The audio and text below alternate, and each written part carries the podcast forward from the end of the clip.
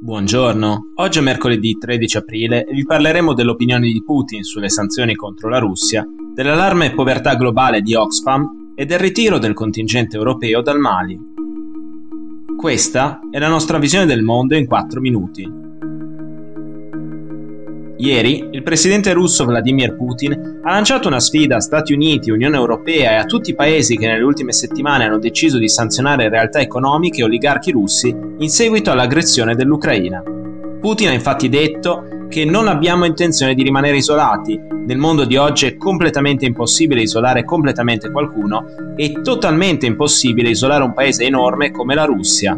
La dichiarazione è stata rilasciata ai giornalisti presenti al cosmodromo di Vostochny, nella Russia orientale, dove il presidente russo e il suo omologo bielorusso Alexander Lukashenko hanno celebrato il 61 anniversario del volo del cosmonauta russo Yuri Gagarin, primo uomo a orbitare nello spazio.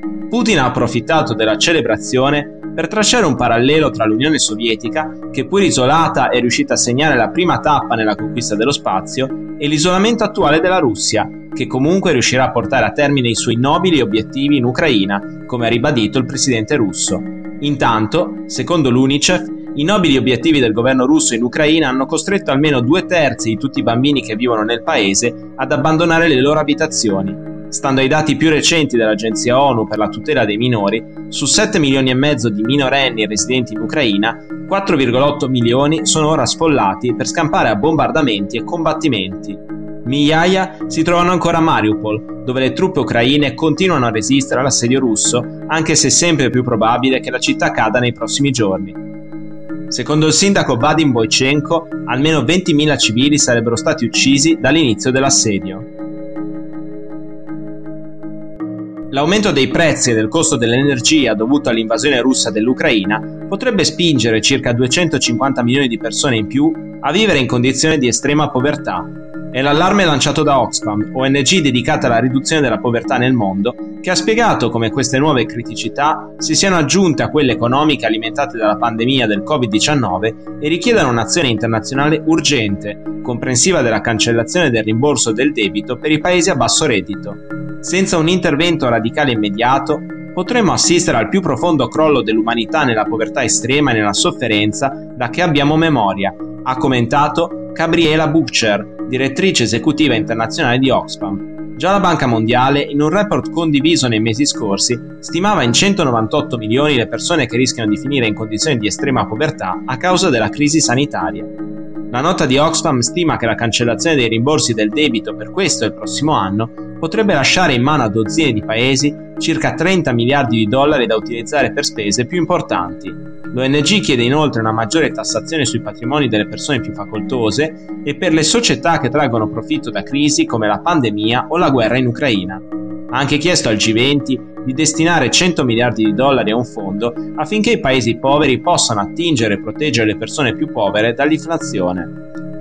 Secondo la FAO, l'Organizzazione delle Nazioni Unite per l'Alimentazione e l'Agricoltura, il conflitto russo-ucraino ha infatti reso i prodotti alimentari più costosi che mai, con un aumento del prezzo di oltre il 30% rispetto al 2021.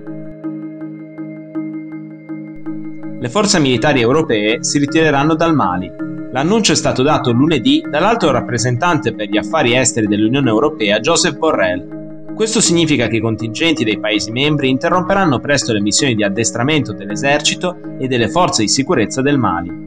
La causa di questo passo indietro è la mancanza di garanzie fornite dal governo militare del paese subsahariano, che dopo il golpe dell'agosto 2020 e il successivo del maggio 2021 è entrato in rotta di collisione con le autorità europee, in particolare con quelle francesi, Dall'agosto 2014 al dicembre 2021, la Francia ha dislocato buona parte del suo contingente di 5.000 soldati dell'operazione antiterrorismo Barkhane proprio in Mali, con il compito di addestrare le forze di sicurezza del paese e affiancarle nella lotta contro i numerosi gruppi terroristici e criminali che operano nel Sahel. Negli ultimi mesi il governo di Bamako ha fatto pressioni perché le truppe francesi si ritirassero dal Mali in tempi più rapidi del previsto. In contemporanea, ha chiesto l'intervento del gruppo mercenario russo Wagner, che avrebbe già centinaia di suoi uomini sul campo. Mercenari che insieme alle forze armate maliane si sarebbero resi responsabili a cavallo tra marzo e aprile del massacro di almeno 300 persone nella cittadina di Mura, in quella che il governo ha definito come un'operazione antiterrorismo. In questo quadro di sempre maggiore instabilità si colloca la scelta europea di ritirare le proprie missioni di addestramento, nonostante a febbraio Borrell avesse dichiarato l'intenzione di restare in Mali nonostante il ritiro francese. Sarà necessario dispiegarsi nei paesi vicini. Non abbandoniamo il Sahel, al contrario, ma non possiamo restare in Mali a pieno regime, ha concluso l'alto commissario. Per oggi è tutto. Dalla redazione di The Vision, a domani.